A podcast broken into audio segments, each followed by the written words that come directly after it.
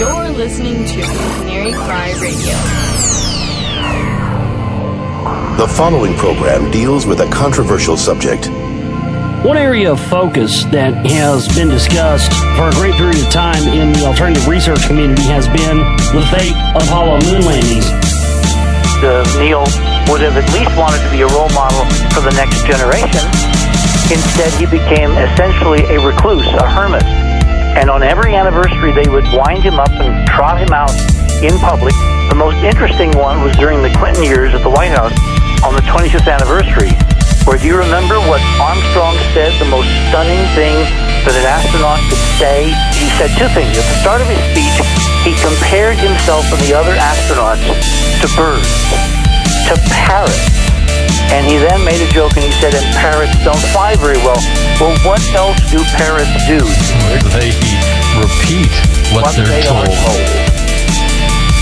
If you saw this original, would you believe that this would commemorate the visit of three astronauts on their world tour to the Netherlands, presenting the uh, Dutch government with a piece of moon rock? Yes, you would.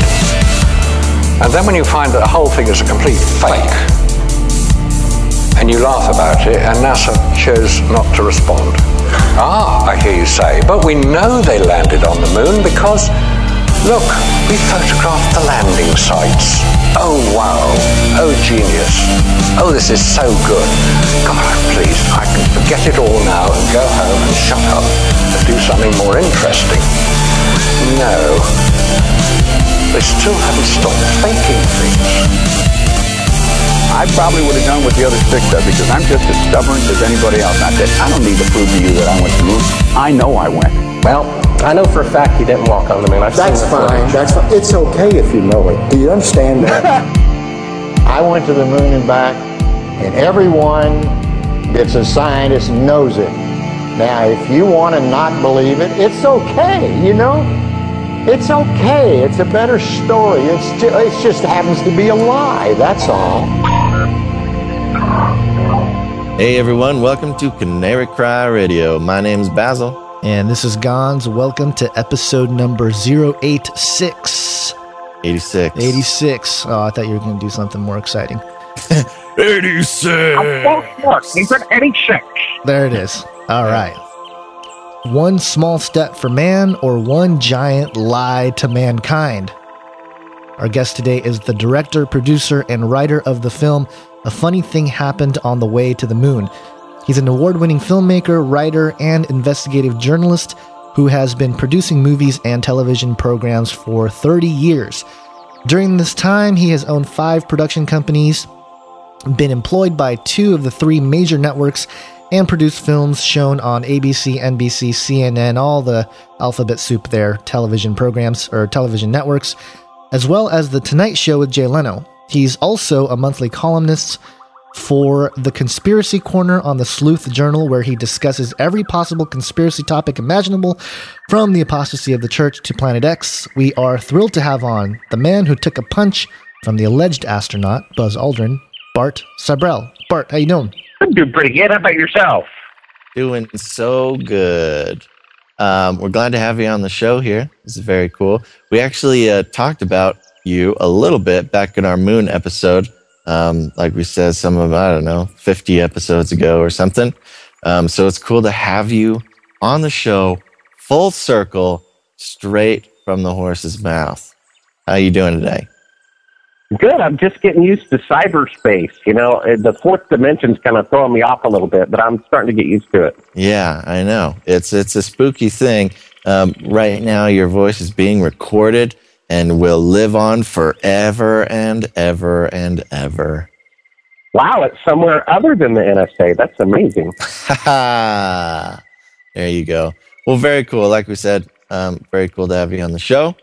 And, um, I mean, we're going to talk about a lot of crazy stuff, I suppose, today. But I thought I would just get it out of the way, get the elephant out of the room, get it out there. And I apologize if this is a sore subject, or and we don't have to spend too much time with it, but taking a punch from Buzz Aldrin, I just want to know if it hurt or not. You seemed unfazed. Well, it would be like me if I had walked up to him with the Bible and asked him to swear on a Bible whether he walked on the moon or not, and, and tripped over a piece of garbage. I would just get back up and keep going. So that's what I did. Uh, you know, the guy uh, gets offended. It's not because I'm lying, because if he really walked on the moon, mm-hmm. saying otherwise would be like throwing a feather at him. I mean, if I walked on the moon and someone else thought otherwise, I would find that hysterical. I would say, sure, I'll swear on a stack of Bibles. You feel okay? Do you want me to do it again? It's the third time. Would that help? Right. But what he reacted as though I walked up to his wife beside him and said to him, well, how's your mistress doing? Ooh. It was the fact that I was exposing the truth that made him angry, not yeah. that I was lying. Yeah. Now, it is interesting. You've you've gone up to, what is it, six astronauts and asked them to swear in the Bible, and how many have done it? Uh, let's see. The two admitted atheists have done it. Uh, Buzz Aldrin uh, confided in me and said he did believe in God, and I suppose that's one of the reasons why he refused to do it. It was my understanding also that Neil Armstrong believed in God. It's the people who believe in God, according to their, you know, how they perceive God, uh, that they will not do it. It's the ones who are the admitted uh, atheists who have sworn on the Bible. Of course, they're also the ones that curse a lot and are also violent most of the time as well. I mean, uh, Alan Bean, not Alan Bean, it was an Edgar Mitchell, went from saying, you know, I don't hit people, and then two seconds later, he hit me when my back was to him. So he can't even not lie for two seconds. You got hit from, you know, from another astronaut? Yeah, he uh, kicked me in the butt when I had my back to him, right after he said he doesn't hit people. I guess you haven't watched Astronauts Gone Wild, have you? I haven't. I haven't. I got to say I have not. But that's very interesting. That's funny. So that's out there. I'm gonna I'm gonna YouTube that sometime during uh, this episode. And, yeah, if your listeners just want to go to Go to sibrel dot com, S I B R E L dot com. There'll be a link on there to Conspiracy Corner of the Sleuth Journal, as well as my YouTube channel. And they can go on there and watch A Funny Thing Happened on the Way to the Moon. And then uh, if they go to the uh, Sleuth Journal article, uh, which is, uh, Did We Land on the Moon, you know, with nineteen sixties technology? There will be a link added soon to Astronauts Gone Wild. They'll have that in there. Or they could look it up on the internet. It just won't be an H D version, but yeah. I'll link to. And I wouldn't be surprised if a, a really good number of our listeners have already seen it. So that'll be um, fun for them to go, go do a little rewatch. So, you know, we don't have to spend too much time on the on the fake moon landing just because, you know, your stuff's been out there for a while. But if you had to pick one thing that's the like the ultimate smoking gun for you that, you know, that proves that the whole mission to the moon was faked, what would it be? Like if there was one piece of evidence that you can share. Yeah, I would uh, have your listeners go to Sibrel, S I B R E L dot com, then click on the YouTube link, go to A Funny Thing Happened on the Way to the Moon, and it's only forty-five minutes long, and at about thirty-two minutes into it, you can see that three and a half years into this five-year project, I discovered unedited, classified footage of yeah. uh, outtakes from the first mission to the moon, where the astronauts who are claiming to be one hundred thirty-five thousand miles away from the Earth or halfway to the moon are, in fact, still in Earth orbit. They only aired about maybe ten seconds of this footage, but we have the hour of them doing this fake shot over and over again, talking about how they're faking it, seeing how they're faking it. There's even a third channel of audio of the C I A Uh, talking to them. We'll hear NASA say, hey, the T V picture looks great. Then there'll be exactly four seconds of dead air. And on the third channel of audio, you'll hear talk. And then Neil Armstrong starts speaking. So there's this third party who is counting off four seconds on a stopwatch. Neil Armstrong has an earpiece in, and he's told to not speak until four seconds have gone by. The reason is he's only about two hundred miles above the Earth, orbiting the Earth for eight days. And if he answered immediately, then that would give away that he's that close to the Earth. So they counted off at approximate two seconds to get for the radio signal to get to him at that distance, two seconds to come back, and then re- reply so that it wouldn't give away that he was still in Earth orbit. Of course, right. This unedited footage in the film, A Funny Thing Happened on the Way to the Moon, proves conclusively that they uh, never left Earth orbit. Even if you look at the, you know, the photographs that were allegedly taken in sunlight, I mean, we demonstrate this. You go out, you know, any day on a cloudless day at noon, you and a buddy, and just go stand out in a parking lot or your front yard, you'll see that your shadows and the shadow of the tree or the shadow of the telephone pole or the shadow of the mailbox, they're all running in the same direction. That's because the, the sun is about a million times bigger than the Earth in volume. So you can't stand on the left side of the sun and your friends stand on the right side of the sun. That's impossible. So the shadows are always going to run in the same direction. Well, what we see in a lot of the Apollo pictures is that the shadows run at different directions and pretty quickly intersect. And a funny thing happened on the way to the moon. We even have one picture of two objects, you know, allegedly on the moon that are like three feet away from one another, and the shadows are going at a ninety-five degree angle. That is simply impossible to have been taken with sunlight, which is what they claim. There's no atmosphere on the moon, so it's supposed to be twenty times brighter than high noon on the Earth. So the last thing you need is an electrical light or a flash or anything like that. However, the shadows do intersect, and of course that's because they're using one bright light source to simulate the sun, but you know, one person can stand on the left side of an electrical light, you know, downrange, and another person kind of on the right side of the electrical light. That's what throws the shadows in different directions. That right there is proof. Right. And then when you see television images of the astronauts allegedly kind of floating around in one-sixth gravity, I mean, it looks very convincing until, if you have professional uh, editing equipment like I do, and you hit double the speed, you're like, oh, it's so crystal clear. They're using slow motion. They're right. only getting an inch or two off the ground. They should be able to leap three feet, four feet, five feet into the air, which they don't. There's never even a picture of the huge Earth, which should be, what, six times bigger than a full moon in the background. It's and it should be rotating, you know, yeah. while they're there on the moon. They couldn't fake that. That's not in there. Then there's all this, you know, just logical evidence that, you know, Uh, airplanes had been around for about seventy years prior to going to the moon. And yet, the seven forty-seven aircraft, which was also being developed during the same time as the moon rocket, took a year longer to develop than a, than a rocket taking people to another heavenly body for the very first time. And aircraft had been around for, you know, uh, seventy years, and they had made millions of aircraft.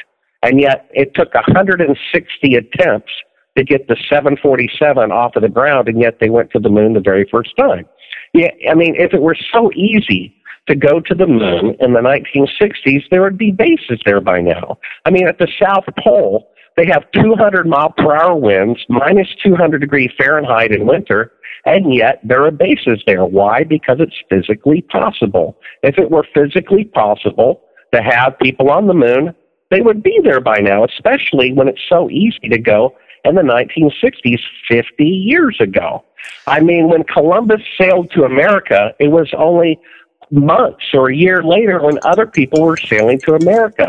When Lewis and Clark went west, it was only a half a year before everyone started going west.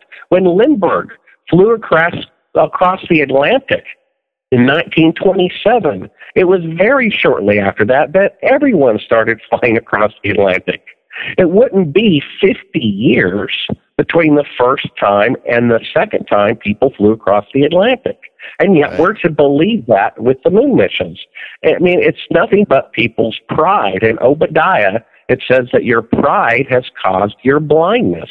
People do not want to accept this. And let me read this quote. This is a quote from Carl Sagan. Now, I'm sure all these people who like to believe that the moon landings are real, I'm sure they look up to Carl Sagan. But here's what Carl Sagan had, has to say. He said, one of the saddest lessons of history is this. If we've been bamboozled long enough, we tend to reject any evidence of the bamboozle. We're no longer interested in finding out the truth. The bamboozle has captured us. It's simply too painful to acknowledge, even to ourselves, that we've been taken. Once you give a charlatan power over you, you almost never get it back. That's right. What a scientist said to his fellow scientists. Once you're fooled, you, you don't want to admit it out of your own pride that you've been fooled. You will hold to it. I've talked to college professors who've told me to my face if they saw an Apollo astronaut on national T V confessing that the moon landings were fake, they would still think they were real. Wow.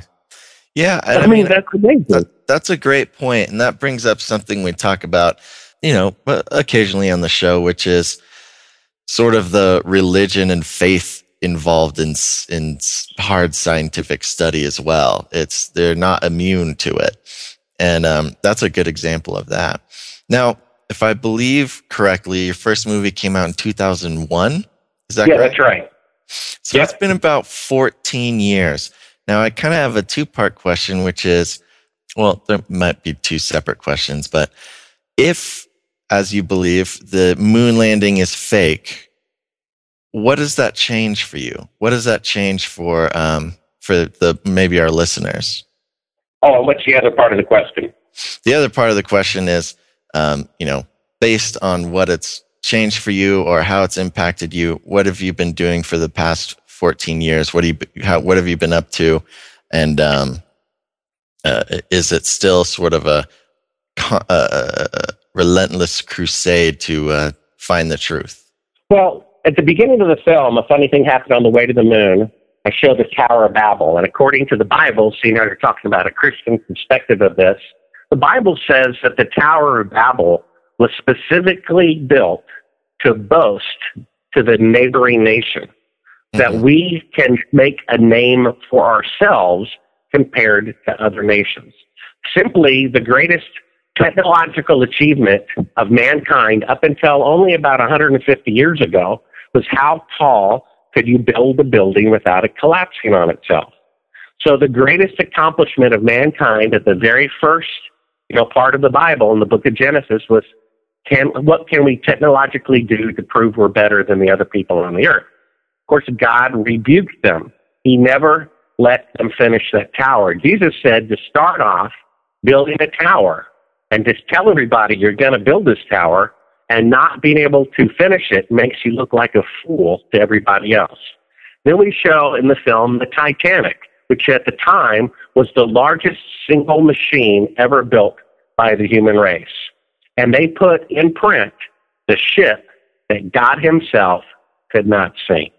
And again, their tower was never finished because it never completed the single voyage. And then Kennedy, who's not a scientist, he's just a political visionary, after they put a man in space, not even a single orbit around the Earth, just going from Florida to California in fifteen minutes, Kennedy said a few days later, let us as the United States have the goal of putting a man on the moon before the end of the sixties, before December thirty-first, nineteen sixty-nine. Now, of course, if they're not able to do this, according to Jesus, they will be an object of ridicule to the other nations. So the United States, supposed to be the greatest nation on earth, now said, we're going to build this tower, and even gave a deadline. And if right. they don't do it, according to human nature, we will be an object of ridicule to everybody else.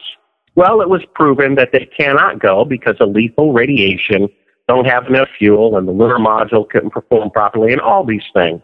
I mean, again, if the seven forty-seven, and after millions and millions of aircraft had already been built, and simply making a slightly larger one took a year longer than a rocket going to another world for the very first time, which was successful, it doesn't really make sense. So, like in a game of poker, when they proved that it could not be done, they decided just to bluff, just to fake it. So the way I look at it is, if they could put a man on the moon, let's say they could travel to another world, plant a flag, and come back and live to tell. That would have a certain level of significance historically to mankind. But if they couldn't go, and they lied about it to the world, to college professors, to college students, to their wives, to their children, to other nations, and they embezzled billions of dollars, and they murdered people to keep their lie a secret, that is more profound of an event historically than if they had actually gone. Now, I started producing this film under the theory it might be true. When I found the classified footage, I said, well, that's it. It's not a theory. It's a fact they didn't go. I'm looking at them taking a shot over and over again right in front of my eyes. Mm. So what we have is one of the greatest events in human history is the faking of the moon missions out of arrogance, pride, and greed. And yet, only those people at the top know the truth. It's like having a cure for cancer and not telling anybody. Here we have this great error of our character, not just as Americans, but as mankind, and we're afraid to admit it. And until we admit it, our character improvement cannot go forward. That's why it's so important. Right. First off, the uh, the the interpretation of Genesis eleven four I found is is interesting. It's a different perspective than uh, something that I've looked at because, you know, it talks about they want to make a name for themselves lest they be dispersed or scattered. And, you know, the the understanding that I have at least is that, you know, other nations and stuff were not created until after the languages were scattered. And, and so, and so to, to, you know, to say that they were trying to up the neighboring nations is sort of, um, I don't know. I, I don't see it that way, but getting back on, you know, the space stuff, do you think that they have developed technologies that may be able to travel, uh, you know, further beyond or to the moon or whatever since then? You know, because I, I bring up someone like Ben Rich, who was uh, the head of Lockheed Skunk Works for years. He passed away, I believe, in the mid nineties. But he, you know, he worked on the S R seventy-one and the F one seventeen and, and other stealth projects. But one of the quotes that he's had several, you know, kind of bombshell quotes, but one of them that I found interesting was uh, it's it's recorded in nineteen ninety-three at an alumni speech at U C L A. He said, quote, "We already have the means to travel to the stars, but these technologies are locked up in black projects, and it would take an act of God to ever get them out to benefit humanity. Anything you can imagine, we already know how to do." And do you think that's just rhetoric, or do you think there's, you know, there's some sort of black projects going on where they have created some kind of, you know, craft that can travel beyond the stars? Because, you know, you look at several triangle shaped craft that has been seen all throughout the world, and several sightings, uh, you know, in Belgium in the nineteen early nineties was a big one. And a lot of people believe that that is government craft, not necessarily extraterrestrial or interdimensional, demonic or whatever. W- what are your thoughts on that? Well, I think, yeah, I, I, I like your, what you're bringing up in Genesis. First of all, the, whether it's to boast to themselves or boast to a neighboring nation, the The fact is, it was to make a name for themselves, which is the boast. Sure. Uh, whether it's to, to their brother or to their neighbor or whoever. Now, these people who work for Skunk Works, they're in the same water cooler area as the people who fake the moon missions. The people who fake the moon missions don't care why you believe that they are real, as long as you do believe that they're real. And remember, lying is their native language. So what you're saying is, should I believe what a liar said? No, you should not. Because, you know, they have all these films or suggestions. Well, they admit the, the Apollo pictures, yeah, the filmmakers are right. They are fake. They were taken with electrical lighting. They were taken in a studio. But the reason is, is because secret crews were sent on the other side of the moon to commune with aliens, which is a complete lie. You know, they just want you to believe that, that they have the capability to do things that they can't. That's the whole point of a boast. A boast is claiming you can do something that you cannot actually do. So for them to boast, well, we really have the technology to do this and that and the other, I would think they're just boasting like they've been doing for decades and lying like they're doing for decades. It was von Braun who said the only way you could go, you know, to the moon or beyond, you know, would be to avoid the Van Allen radiation belt, which, if your listeners don't know, that's a field of radiation that starts about a thousand miles above the Earth and extends twenty-five thousand miles thick beyond that. Van Allen, who discovered the radiation and so humbly named it after himself, in his first documents that were published in the magazine Scientific America, said they were ten times more lethal than a dose that had a fifty percent chance of killing you.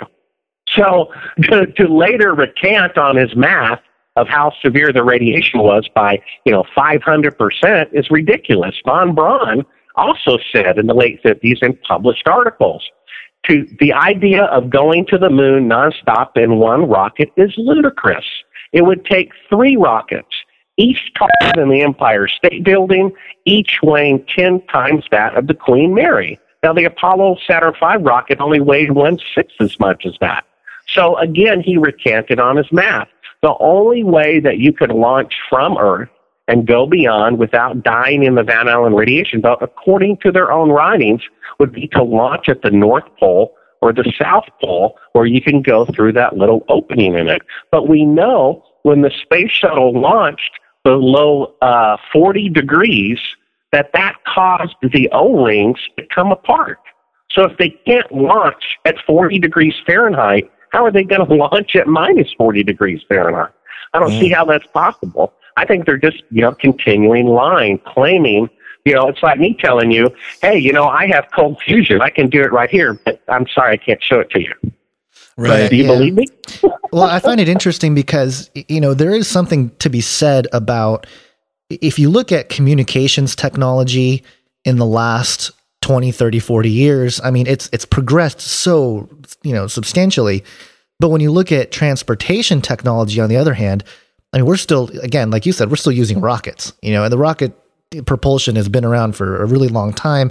And it seems to me that, you know, if they did find some sort of alternative energy source for propulsion vehicles and stuff like that, they wouldn't necessarily want to deploy that per se, because it would bring down the oil industry. And so, you know, I don't know, there's logical explanations, in, in, at least in my mind, that, you know, to keep some of those technologies secret. So you don't think they have anything of the sort?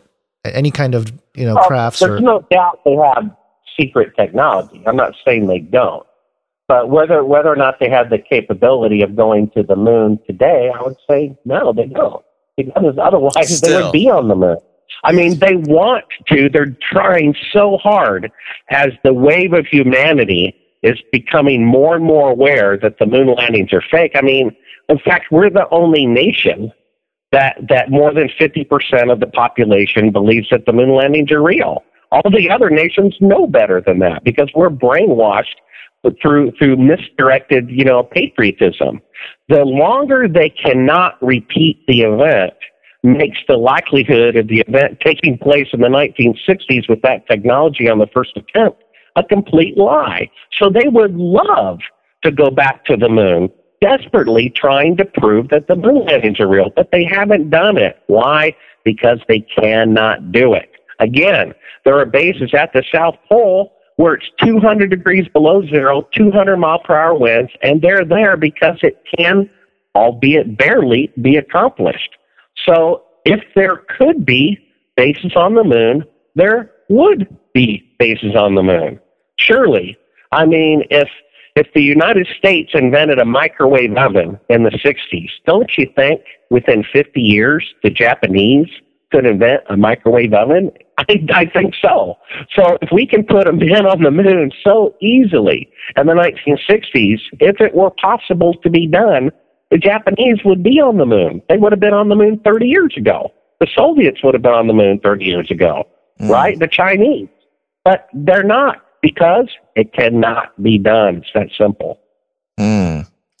That's interesting. That's a. It's an interesting, very final sort of stand to take. That it, it just literally is not possible, unless there was some technological marvel that could withstand the Van Allen belt.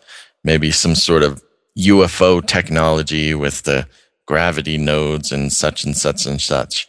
Um, I'm curious to hear what your thoughts are on things like U F Os, um, whether they be extraterrestrial or, uh, you know, something of our own doing. Um, what do you, what do you got to say about those suckers? Well, uh, from uh, people who've done research into such things, they say every single astronaut has been a Mason. So, including the women, they have their own little Masonic lodge. I forget the name of it, what it's called. Uh, but the point is, that um, the the guy, uh, Ed, Edgar Mitchell, you know, who has adamantly said he walked on the moon when he did not, also says that U F Os are real. Now, why did he lie and say he walked on the moon when he didn't? Well, I'll tell you why. Because he was told to do so. And the people writing his paycheck told him to do it, so he did it. So why is he saying U F Os are real? I'll tell you why. Because he is told to do so. So do you really think we can trust a guy who says the moon landings are real when they're not? Get this. If he says the moon landings are real and they're not, and he says aliens are real, guess what? They're also not real. They want you to believe in aliens. The last time I was in a hotel room, I'm bored. I'm flipping the channels, pulling out the H B O guide, okay? There's ten movies on H B O to choose from. Three of the ten, a third of them, are movies about aliens from outer space. Now, you can imagine if three of the ten movies were about how great of a president Obama is, or three of the movies were about how terrible a president Obama is, you would think, I think someone's trying to manipulate my mind here a little bit. Well, don't you find it odd that a third of the of the movies out at random on H B O are trying to convince us that aliens from outer space are real? The Vatican is trying to convince us. These lying astronauts who claim the moon landings are real their entire life when they're not, they want to also convince us that, that aliens are real. Right. Because something's coming down the pike that they want us to accept that. Yeah. You know, don't I you think, think Gonzo has... I was going to say Gonzo has done a great job proving that fallen angels are masquerading as aliens from outer space. Right. And, you know, we, we talked a little bit about, and we may in the rest of this conversation, about Planet X, this dead world may show up, cause the biblical tribulation, and it would be a great opportunity to use that as misdirection. Right. The, the aliens come out of the sea or the bottomless pit or wherever they're hiding, and suddenly, when this planet appears, even though it's completely dead, and they claim they're from this planet, they're liars. You yeah. think they're going to tell everybody that they're really fallen angels? Well, that would mean the Bible is true, God is true, Jesus is true, judgment is true, which means those are the very things they don't want you to know. Yeah, no, and that's a good point, and that, I, that's, I'm glad you got to finish, because I was going to give you a chance to um, talk about that a little bit more. I think, f- first of all, I was going to say that, uh, I mean, don't you think it's a little dangerous to assume that a liar only tells lies and can't tell the truth? But we're going to move into, at some point in this interview, talking about the great deception here.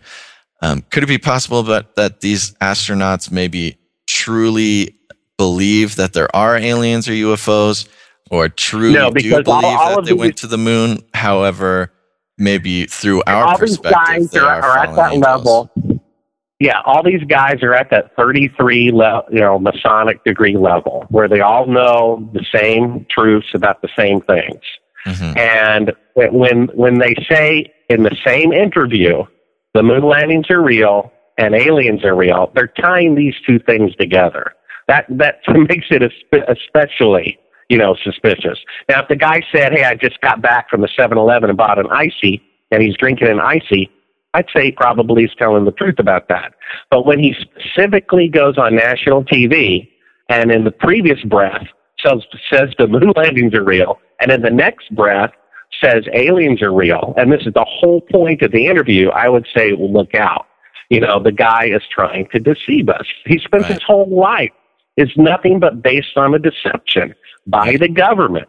And as a government lying agent, he specifically wants us to believe him when he tells us that aliens are real, which means we should specifically not believe him. Right. Now, before we move too far away just from the science of, of space, do you believe that um, because the Van Allen belts, uh, the human species is pretty much imprisoned here on planet Earth, that we'll, we'll never get too far off of it? Well, I wouldn't necessarily call it a prison. You know, the, the sad truth is we spend uh, like a billion to a billion and a half dollars to map out the surface of Venus with satellites better than the Earth has been mapped out. And yet, you know, thirty thousand people die a day of starvation and not having clean drinking water. Now, if we're really an intelligent species that we right. like to believe that we are, shouldn't we, you know, give our fellow humans clean drinking water before we take a billion dollars and throw it in a fireplace? I mean, is that, is that really the smart thing to do? I think we'd all I mean, agree that it's not.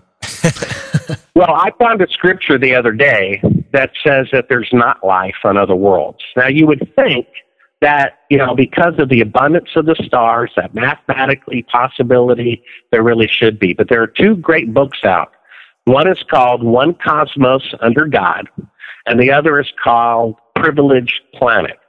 Now, we know that the Earth is the right distance away from the sun and tilted the right way and things like that. Well, they go into even greater detail about how the molecular level of the D N A and the electron and the photon have to be in such perfect exact size and shape that the slightest degree off would basically cause no life whatsoever, even at a, a cell level, to exist. What they're saying is that the odds of life on Earth existing randomly are like winning the Powerball twenty times in a row, meaning it's impossible. Right. And if you go to Revelation, I think it's chapter twenty-one, verse three, it says that after judgment, after the return of Christ, God will make a new heaven and a new earth, and he will dwell with us. Now, the Bible says that God does not show partiality. He is not a respecter of persons. Right. So if there's life on other worlds, and he's going to dwell with us and not them, and surely we're not deserving of that with our track record, then that means he's showing partiality. So the only way he can be consistent with the scriptures and his character of not showing partiality, if he is to dwell with us for eternity, as if there's not life on other worlds. What a what surprise. What was that? What, was that what the scripture? Government wants you to believe is the exact opposite of the truth. Right. What was that scripture that you mentioned about um, there not being life on other planets or another world? Well, that's Revelation twenty-one three, I believe.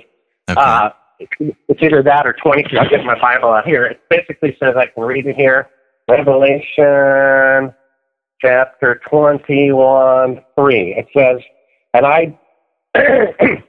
And I heard a loud voice from heaven saying, behold, the tabernacle of God is with man, and he will dwell with them, and they will be his people, and God himself will be with them and be their God. Okay? Right before that, Revelation twenty-one one says, I saw a new heaven and a new earth, for the first heaven and the first earth have passed away. Okay? So uh, it also says in Second Peter that the earth is going to be destroyed with fire, and the elements will be laid bare and burned, right? So I guess we're going to be getting rid of the old earth, and we're going to have a new earth. And according to Revelation twenty-one three, God is then going to personally dwell with us. Well, we know it says, says elsewhere in the scriptures that God does not show partiality. He is a fair God. He treats the rich and the poor equally. Yeah. Okay, so if he's dwelling with us, the people of Earth, mm-hmm. personally, for the rest of eternity, and not dwelling with these and aliens, you know, humanoid aliens, you know, then he's disrespecting them. Then he is showing partiality to dwell with us and not with them. The only way he cannot show partiality is if they don't exist. Yeah. You see? Now, do you, do you see that as sort of a, a manifestation or a humanization of God being in one place at one time? Because I believe that God is personally with me all the time. Well, I understand what you're saying, and maybe at that point in that dimension where we are connected, you know, mm-hmm. that is true. Yeah. Uh, this is talking about a future point where he will physically, as much as God can be limited, will physically be here in personality and in presence, all in one place, all at one time.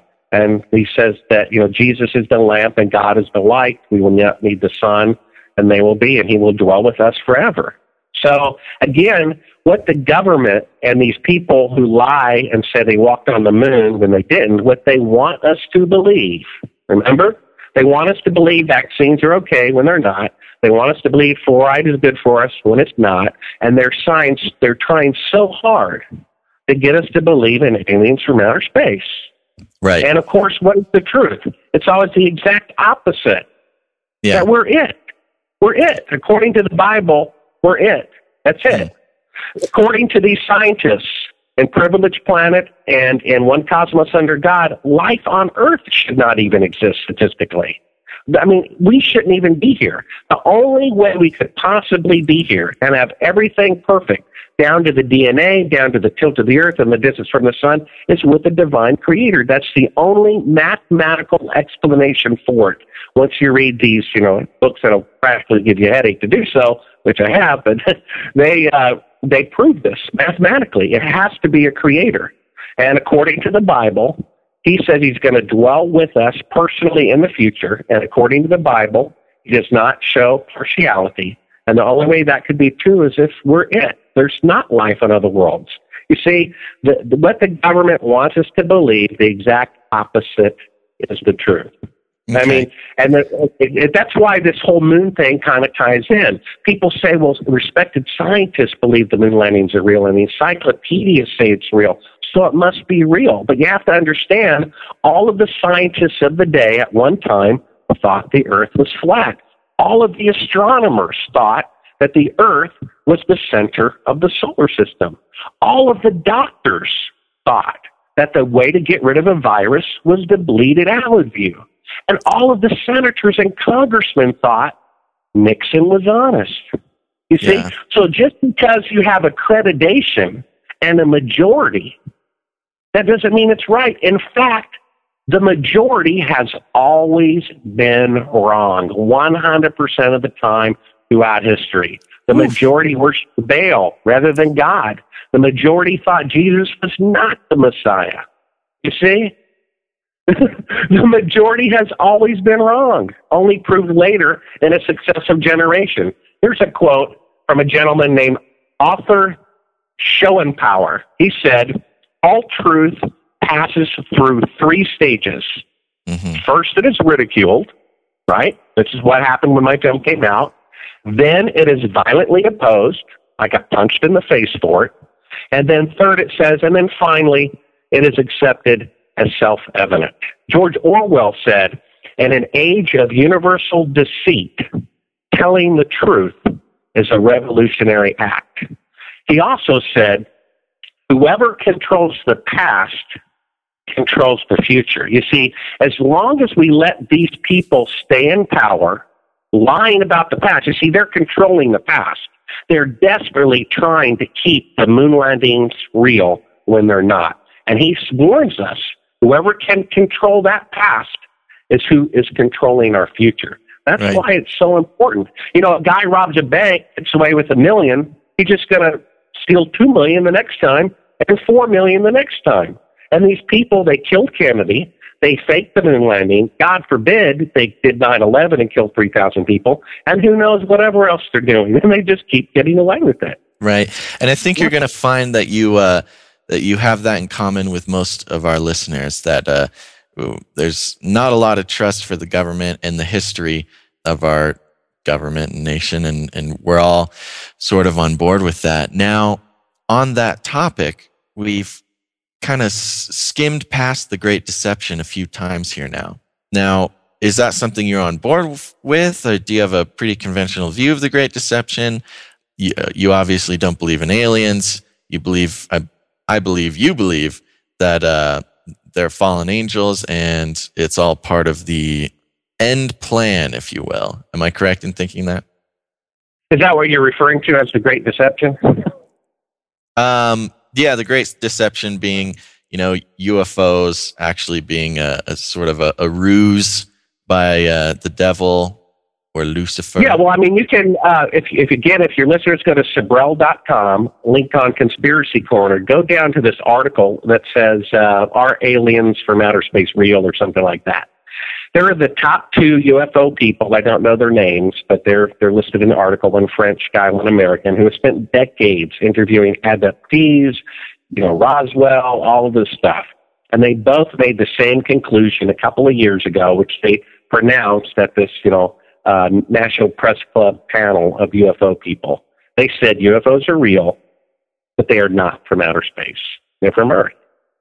They thought they had a, what they refer to as a demonic origin.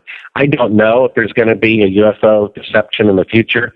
I can tell you this, that Malachi Martin, who left the Jesuit order, you know, and disavowed them uh, about ten, fifteen years ago, in referring specifically to the Vatican's most powerful telescope, which is the most powerful telescope on Earth, is owned by the Vatican. It's in Arizona. The name of the telescope is called the Lucifer Telescope.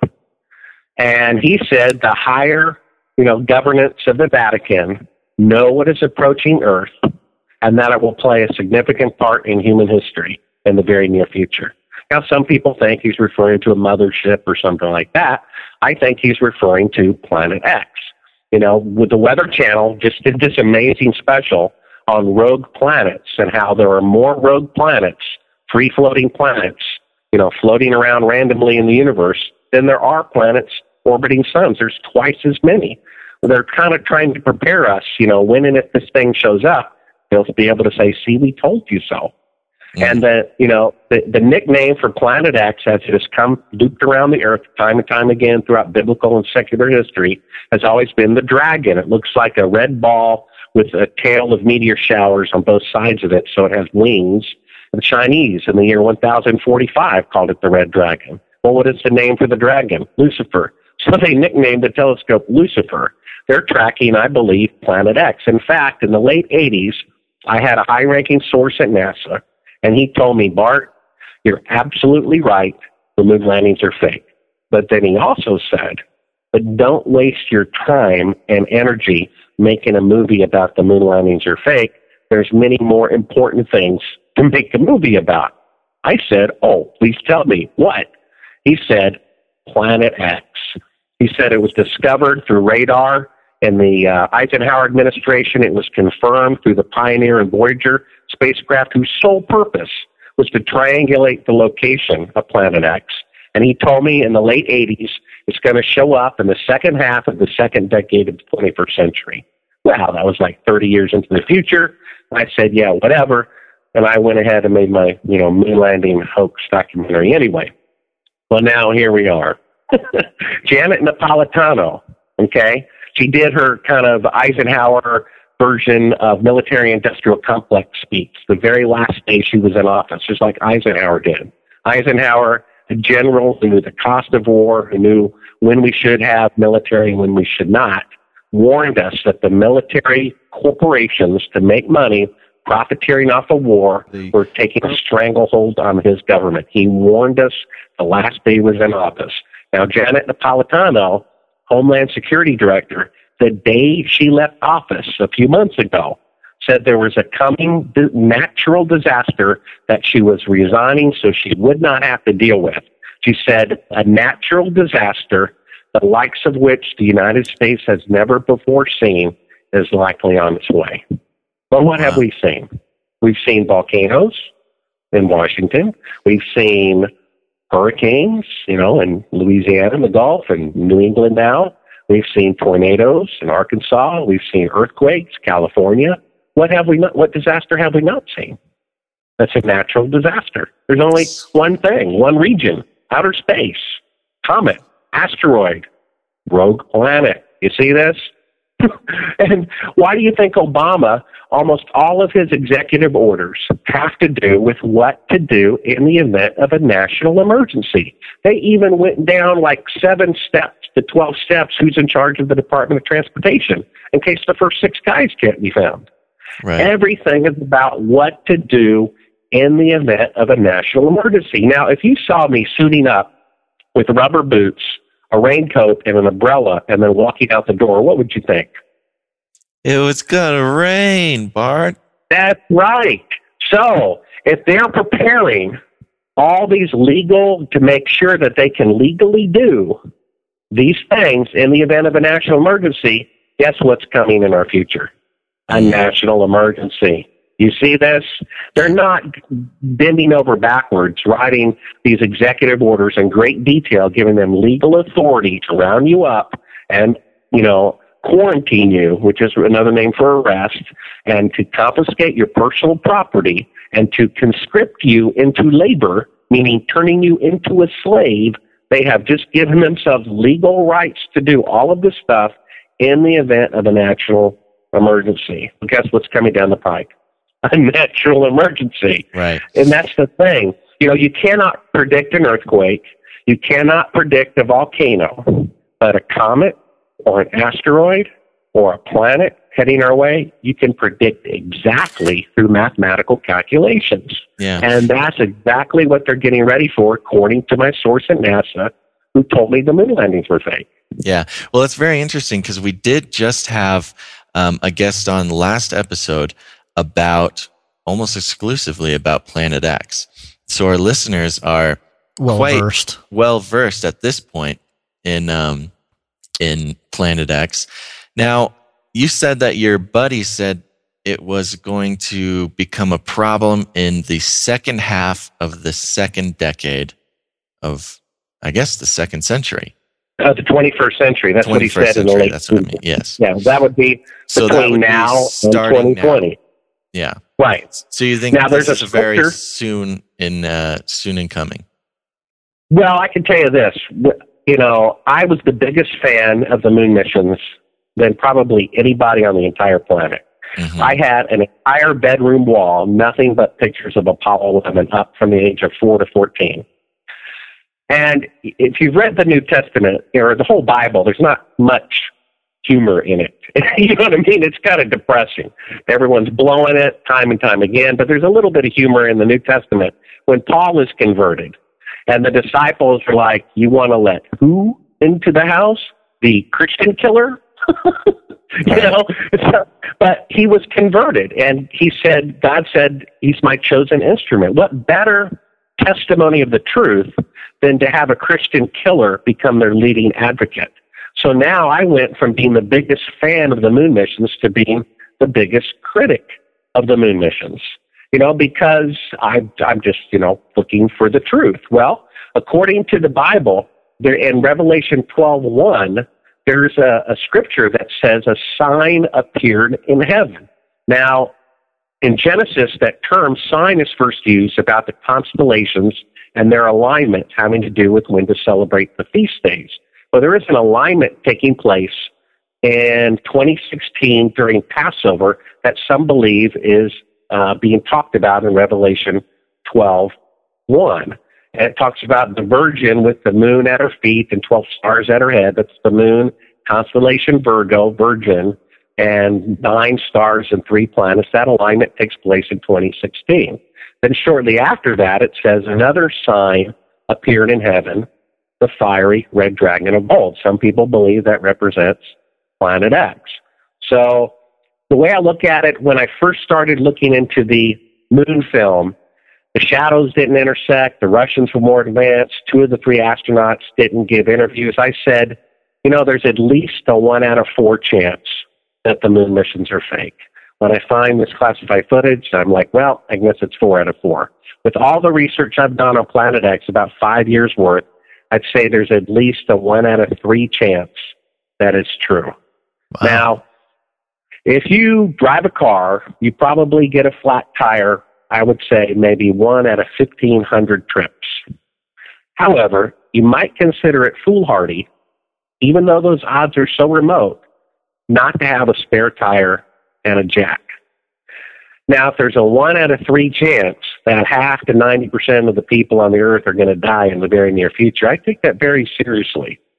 And it's better to have something you don't need than to need something you don't have. It wouldn't hurt, you know, to kind of stockpile, you know, food, water, whatever else you think is going to happen.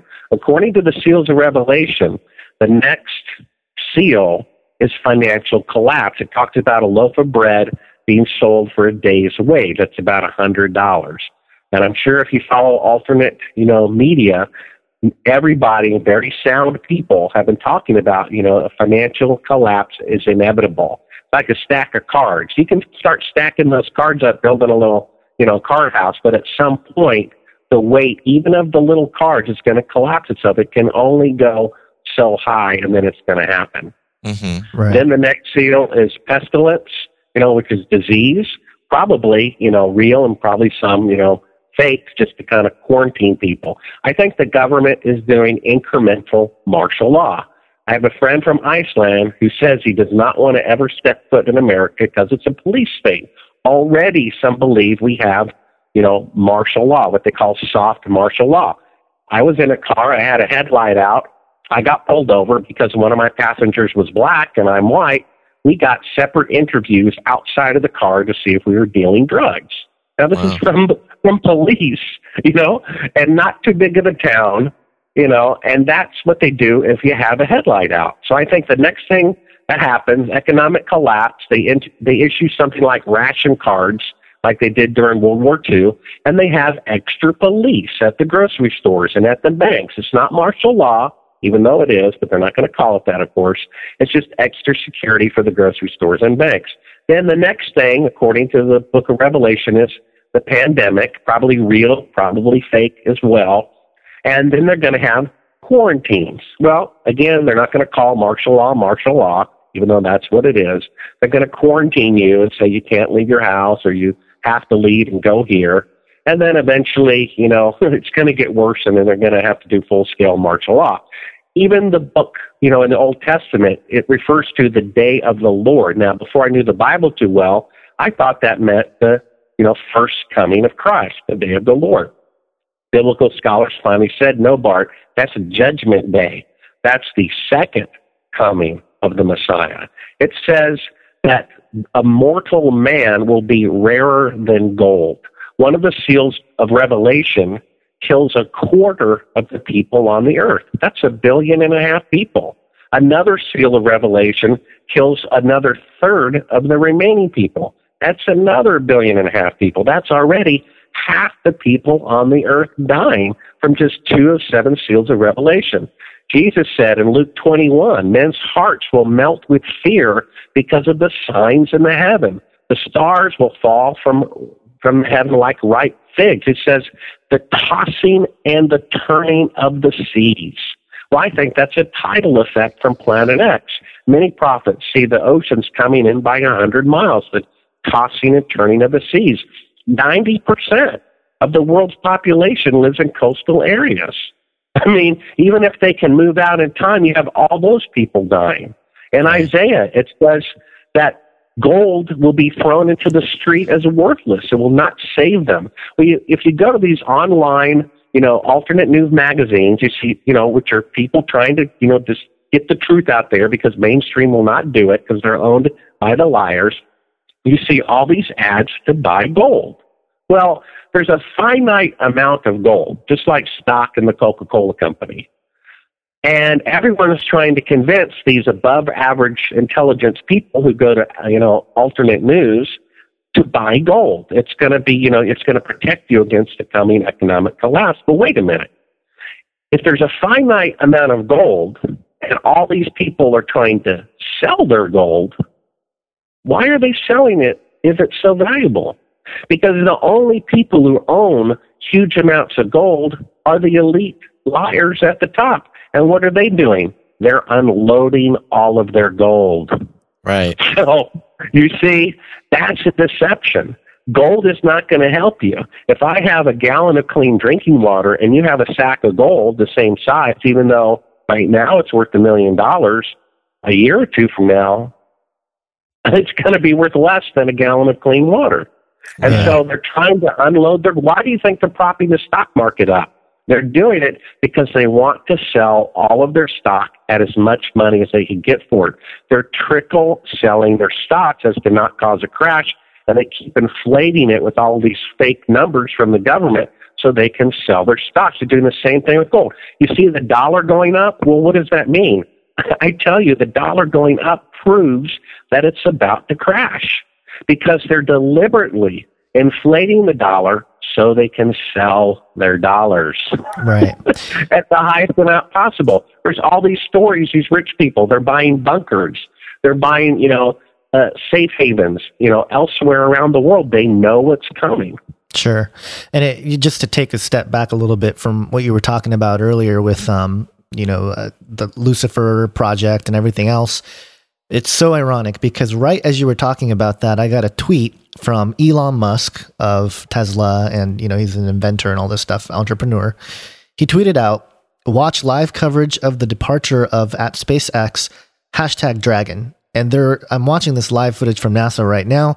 They're about to drop the Dragon down to Earth, which is kind of you know I don't know if it's symbolic or what, but I just thought it was interesting. Um, but well, it is. When, when they say they're when they say they're launching a satellite to, you know, study, you know, oceanic life or whatever the excuse is, you better believe what it's really doing is something completely different. They can't hide a launch anymore. Sure, People sure. are going to see launches going up, but what these things are really doing from the from the claimed use of it are likely completely different. Sure, Dragon, yeah. I think that has something to do with studying the dragon, Planet X. That's what the whole point of the Dragon Telescope, Lucifer Telescope, is about. Right, yeah. The whole thing was built to track one object, Planet X. Now, there's a great, again, there's a great Weather Channel video. I think you can only see it on Vimeo. It's not on YouTube. And they say if Planet X only loops in and out between Saturn and Jupiter, it would still likely cause biblical tribulation on Earth.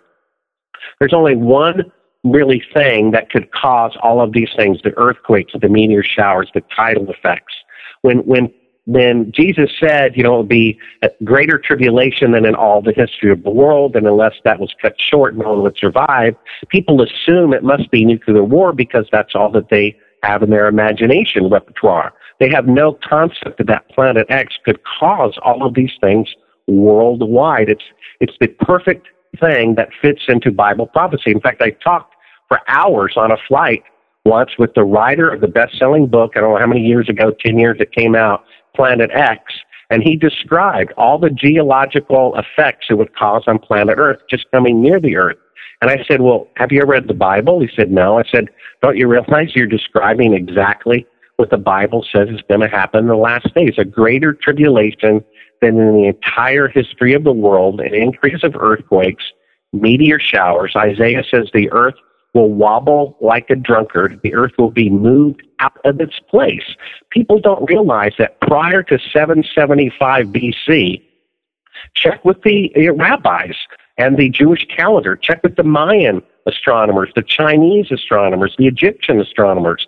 The earth had a three hundred sixty day year up until seven seventy-five B C. Right. And then within a five year period, all of those calendars, the Mayan, the Egyptian, the Chinese, and the Israeli calendars, they all changed to three hundred sixty-five and a quarter day. Well, what happened? Well, that was at the same point in the Book of Kings where the sundial or the shadow on the steps went backwards. I think that's a previous passing of Planet X. It pulled the Earth further away from the sun, causing it to take an extra five and a quarter days. It says the earth will be pulled out of its place, right in Isaiah when it talks about the coming judgment day. It says the earth will wobble like a drunkard. Well, there's, you know, only scientists at the South Pole, so they're not going to necessarily tell us the truth. But at the North Pole, there's all these Eskimo people who says the earth is wobbling more than normal, and of course that's where you notice it the most, at the North or South Pole. It said the wind is blowing in the wrong direction, the snowdrifts are in the wrong direction, the sun is rising in the wrong direction. All these things are happening. There's a tenfold increase of earthquakes in the last ten years. The people who study volcanoes say they have no explanation, they have no idea why so many volcanoes are going off all at once. Well, according to this Weather Channel special, it's amazing. Prior to this special, anyone who talked about Planet X was a conspiracy kook. And right. Suddenly the Weather Channel special, which comes out on the on the spring solstice, the same day the Iraqi war started and the same other pagan day that CERN's going to be turned on and all these other things, they released, you know, Rogue Planet, and they put it out how it's completely logical to have a rogue planet. There's twice as many than there are ones orbiting the stars, and here's exactly what would happen if it came only between Jupiter and Saturn. It would still cause amazing climate change on Earth because it would pull Jupiter and Saturn slightly away from the sun, which in turn would pull the Earth further away from the sun. So here's the thing. Global warming and global cooling could both be true at the same time, because when we're pulled further away from the sun, we have a mini ice age, which NASA's top climatologists said we are absolutely due for, for a cold ice age starting now, right? Wow. And then it would also put us closer toward the sun for the other half of the year. causing global warming. You see how there's this debate? Is it happening? Because it's getting colder, so it can't be true, but it's also getting hotter, so it must be true. You see how they can both be true at the same time? Right. It's amazing. Yeah. Yeah. It's interesting. Bringing it back to the Bible real quick, and, you know, I just want your thoughts on this, because in Age of Deceit, the first film, I really talk about how, you know, the whole Great Deception, the U F O deception, and, you know, they're they're probably demonic in nature, and that fallen angels are behind it and things of that nature. I haven't moved off that, but I have since thought that it's possible that two things. One, that again, a lot of these crafts that are being seen in the skies are definitely like government crafts, either secret technologies with, um, you know, advanced propulsion or whatever. But on the other hand, you know, there are a lot of uh, footage from NASA, and I know you don't trust NASA whatsoever, but they, they don't, they don't necessarily want this footage to be out there. It's people who have um, pointed it out. It's just interesting to see a lot of the S T S missions that have caught things in outer space. In particular, there's um, there's one, I can't remember the exact S T S mission, but I mean, there's blatantly something intelligently moving outside. And I, I, I thought to myself, well, you know, this thing's got to be really big and all this stuff. And the people that are pointed out, they're not necessarily trying to cover it up. In fact, NASA tries to cover it up. They tried to like move the camera and stuff like that. Um, well, that all of that, you got to be careful. All of that. Sure, sure. But, yeah. Uh, the, the idea that they're trying to hide it, the idea that it accidentally gets leaked out, all of that adds to the credibility of it, which they know. You know, I played a, a game of poker once with this guy who was so much better than me. He did like a quadruple bluff.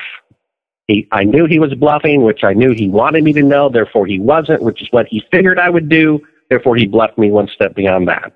Sure. And this whole accidentally leaked out, and we tried to hide it, but we couldn't, only adds to the credibility of it, which means all of what preceded it could be completely staged so that you believe in it. Sure. Well, yeah. my, my, my, my question, my question surrounding it though was, is it possible that some of these things that are being seen, not just in NASA, but like just in general with people seeing things, is it possible that they're actually, you know, and this might be a little bit, um, you know, might take people off guard a little bit, but could it be God's chariots?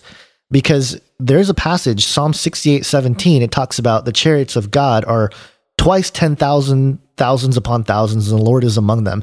I mean, that's twenty thousand of God's chariots. And then you have, you know, Second Kings talks about the chariots of fire that surrounded the, the you know, the camp over in, um, you know, with Elijah and his servant. I'm just considering the possibility that some of these things, that God's chariots, that God's angels, you know, whatever that may look like in terms of interdimensional travel or, or whatnot, they may be kind of stationed out, you know, in the atmosphere and, you know, just keeping tabs on stuff. What are your thoughts on that? I would, I would caution that uh, line of thinking for this reason. I once was in a synagogue and I heard a rabbi say that when Elijah laid on top of the son of the widow who was staying with to bring the boy back to life, it was actually C P R mouth to mouth. The rabbi said it wasn't a miracle. There was some physical explanation for it. Just remember that when Jesus ascended into heaven, there was no spacecraft. They didn't say, you know, some, you know, shiny, silvery thing came by and the door opened and, and a beam of light, you know, zapped him into it. He ascended with supernatural ability. Now, the fallen angels, on the other hand, they have been around for thousands of years, and they could have technological, you know, know-how. So if anything like that happens, I would say it's definitely the fallen angels. They're the ones who need machines and technology because they have lost their supernatural ability. God, on the other hand, doesn't need anything to levitate himself up into the heavens or anybody or anything he chooses. He doesn't need mouth-to-mouth or C P R to bring the dead back to life. It's the fallen angels who would need stuff like that. Right. You, you know, may, maybe there is going to be some sort of alien deception. It all boils down to the world doesn't want people to believe in God. They want to believe that a leopard gave itself spots. They want to believe that a gear factory blew up and it fell into a grandfather clock ticking, you know, even though that is completely illogical. I mean, you look at the human body, you cut it open, and everything is departmentalized. The lung is not the heart, and the heart is not the liver, and the kidney is not the spleen, and the eye is not the ear. And yet they all work together in perfect harmony. Now, that is a design. So how can a cell without a brain design something higher than itself? That's not, it's the exact opposite of logic. Sure. And yet that's what we're told. The whole alien thing, the interesting thing about that is, you know, that show I'm sure you're familiar with, you know, Ancient Aliens or whatever. Well, what they say, which is really interesting, is that humans were created. And in fact, there's a project came out about five, ten years ago called the Eve Project. What that was is they took D N A blood samples from all nationalities around the earth, from Eskimos, Africans, South Americans, Scandinavians, and they were able to do a, a D N A tree backwards. And they said all humans came from one woman, just like the Bible said. So right. That's a problem, because that has now been proven scientifically. And what a surprise, immediately after that, a show comes on to say, well, okay, that science is true, but we were made from aliens from outer space and not God. Well, here's the thing. According to the book of Isaiah, when it talks about Lucifer, it says he ascended, or he wants to ascend to the throne of God. Now, if you're right, Gonzo, and that aliens are actually Uh, fallen angels in disguise, then what they're saying is is that we were made by aliens, which is we were made by fallen angels. And who's the leader of the fallen angels? Satan. Right. So what they're saying is that we were made by Satan rather than we were made by God. Sure, yeah. And, that's and, what they're actually saying. Yeah, and, and, and so that's... That matches the Bible exactly, because he wants to assume the place of God. That's why he's, the papacy is the Antichrist. He's the place of God on earth, God's vicar on earth, vicar of Christ in three rows. You know, Roman numerals to Numbers, that's at the six hundred sixty-six. I mean, it's right there in front of you. And it's just the disguise. What's the best disguise of Satan? To be the, the most benevolent religious leader on the earth. What's the best way to poison people? To pose as a doctor trying to help you. You see? Sure. I mean, it's so ironic that who gets a National Congressional Medal of Honor? The biggest liar on the planet, Neil Armstrong. it's, it's so pathetic and so obvious. You know, someone told me, you know, six months, a year ago, whatever a politician says, believe the exact opposite. And then you'll know what they're saying. It's like, oh, yeah. That makes perfect sense. Right. And I do, uh, you know, it's really interesting. The, the longer I do this show, um, I'm still able to, you know, hear something new and uh, kind of have it stretch my brain a little bit. Because it's not very often that you hear people saying uh, what you're saying, you know, which is every single thing, even that we start to uh, believe and we think is so crazy conspiracy theory, could possibly be a plant as well. Well, you know, you talked about the, the terminology, the great deception. There's a book out there. I haven't read it, but I hear it's fantastic. It's called The Great Controversy. Mm-hmm. And what it does is it talks about what happened in heaven before the creation of life on earth, the angelic war in heaven between Lucifer and his followers, which were one-third of the people in heaven. Uh, one-third of the angels, and then the rest. It, it's everything is a battle between good and evil. Everything is a battle between God and the devil. And that's what all of it is. I mean, you know, chemtrails, I don't know what they're doing. Uh, to say that it's to poison people, a friend pointed out, and he's, you know, got a pretty good engineering sense. He says the parts per million aren't enough to poison you. If they want to poison you, they'll just put it in your food and water. Well, they've already done that. Fluoride and G M O and, you know, corn syrup and, and mercury and whatever else. I mean, it's amazing. They put in a vaccine to a baby twenty-five thousand times the mercury level that is allowed in drinking water by the E P A, and they say they're trying to help the baby. you know, and it's yeah. the number one cause of, of mental illness is mercury.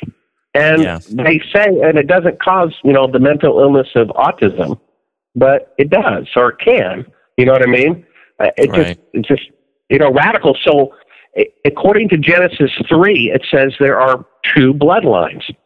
There's the bloodline of Adam. It says God says he will put war between the seed of Adam, the seed always means, you know, future generations, and the seed of the devil, future generations. How can the devil have offspring? Well, if Gonzo is right, then it's because of fallen angels.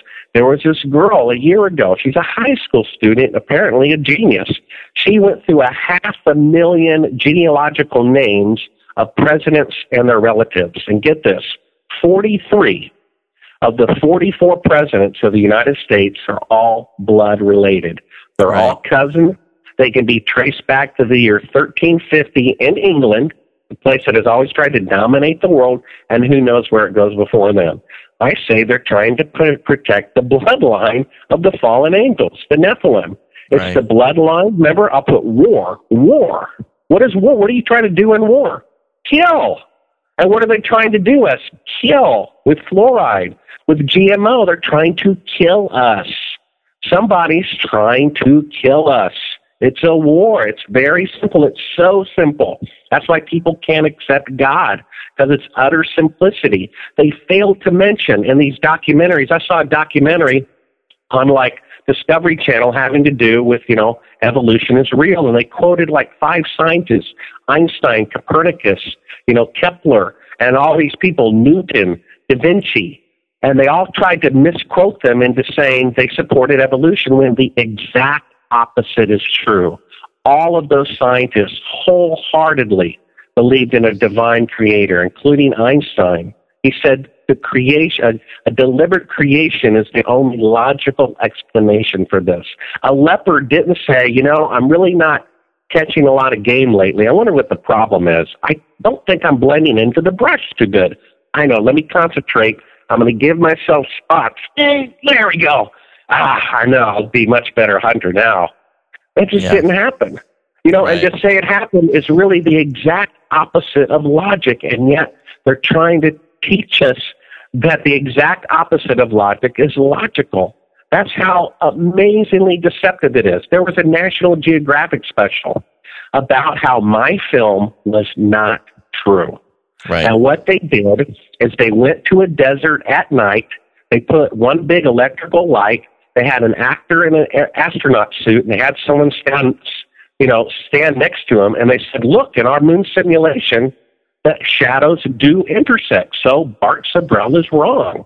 Well, I was going to be on their show until I pointed out the following, and they wouldn't dare air it. I said, well, uh, why didn't you just wait twelve hours and shoot this during the day? What you're actually doing is proving me right. You're saying in your moon simulation, the shadows intersect. Well, how are you stimulating it? With an electrical light.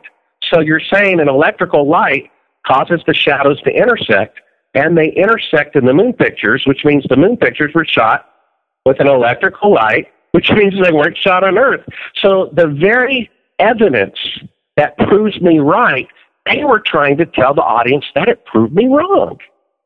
Is that not the most devilish thing you've ever seen? Yeah. And when I was going to point it out to him on camera, they refused to have me on, even after paying me thousands of dollars to do so. Wow. Interesting. Wow. That's fascinating. Uh, well, I mean, yeah. so so really, it's so simple. It's opposites. It's opposites. Right. You know, you know, the rich young ruler. You know, I've got everything going for me. You know, I obey all the laws. Okay, then give your money away. Oh, ouch. Ooh, ooh, ow. That too, huh? You right, sure? Right. Wow. You know, that's, that's why it's hard for the rich. Who's the most successful people? I want to be like Arnold Schwarzenegger, the Bushes, Obama, Sidney Crawford, o- Oprah, all these people. I want to be like, the world wants to be like, they're rich. And what does the Bible say? It's virtually impossible for them to enter the kingdom of heaven. Mm-hmm. That's very yeah. true. Uh, Isn't that amazing? Yeah, yeah. Um, and just as a, as a side note here, the, the dragon was dropped from the satellite, from the I S S, and it's coming down to Earth, and that was the whole mission. uh, for you know the the whole SpaceX probe well, mission look here. At the, but uh, look at the Orion mission, and I write about this in Conspiracy Corner. You know, the Orion mission went to thirty-six hundred miles above the Earth. Now, if I go to the grocery store and then I U-turn and come back, what was the point of my trip? The grocery store, right? So Orion goes to thirty thousand six hundred miles exactly and then comes right back. So what was the point of their trip? Whatever is at thirty-six hundred miles. Well, what is at thirty-six hundred miles? The Van Allen radiation column. Mm, right. They said they wanted to test their equipment, and I'm sure they were doing it, and I bet secretly they had some animals on board. Right. And again, the man who it's named after said it is ten times more lethal than a radiation dose that is has a fifty percent chance of killing you. If there was like one rem a day, it gives you a fifty percent chance of dying, and it had like ten, ten rems.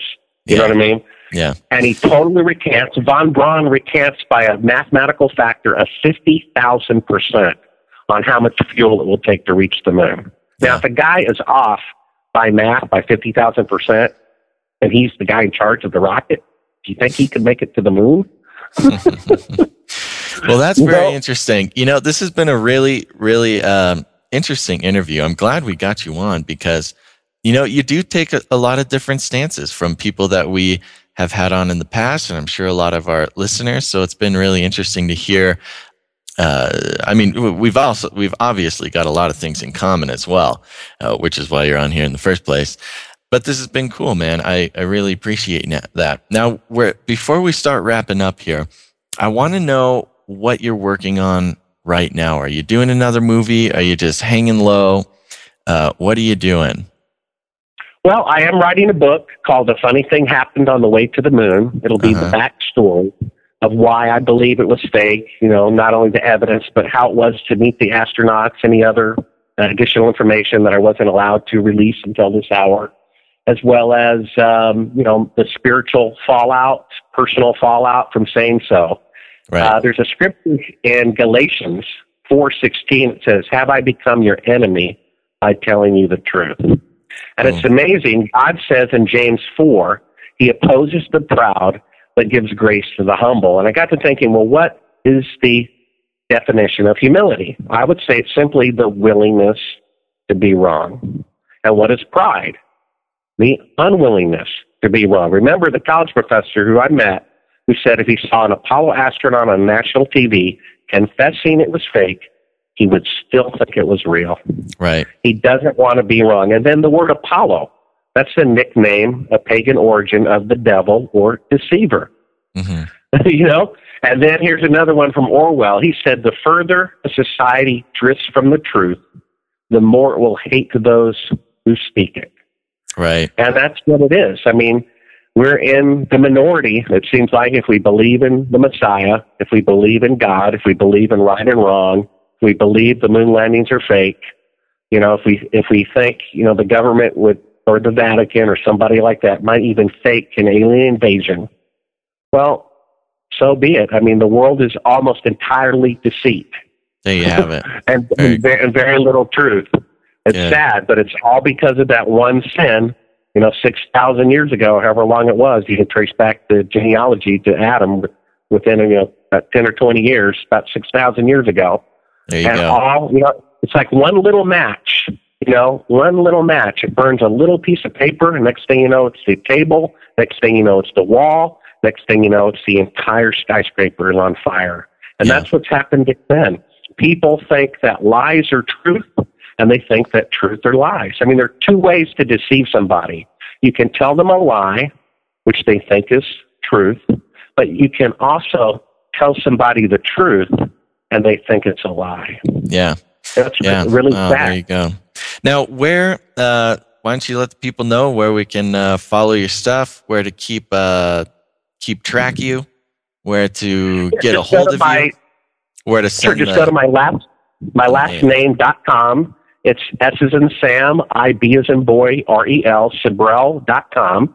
And then I'll have links to Conspiracy Corner, which has my latest articles I'm writing uh, about the lies in the world, and my YouTube channel, which has A Funny Thing Happened on the Way to the Moon, which you can see the footage of them faking a shot in real time in front of you with the third track of the C I A right there. And I'm digitizing some other things. Hopefully I'll be uploading those and expanding the channel in the near future.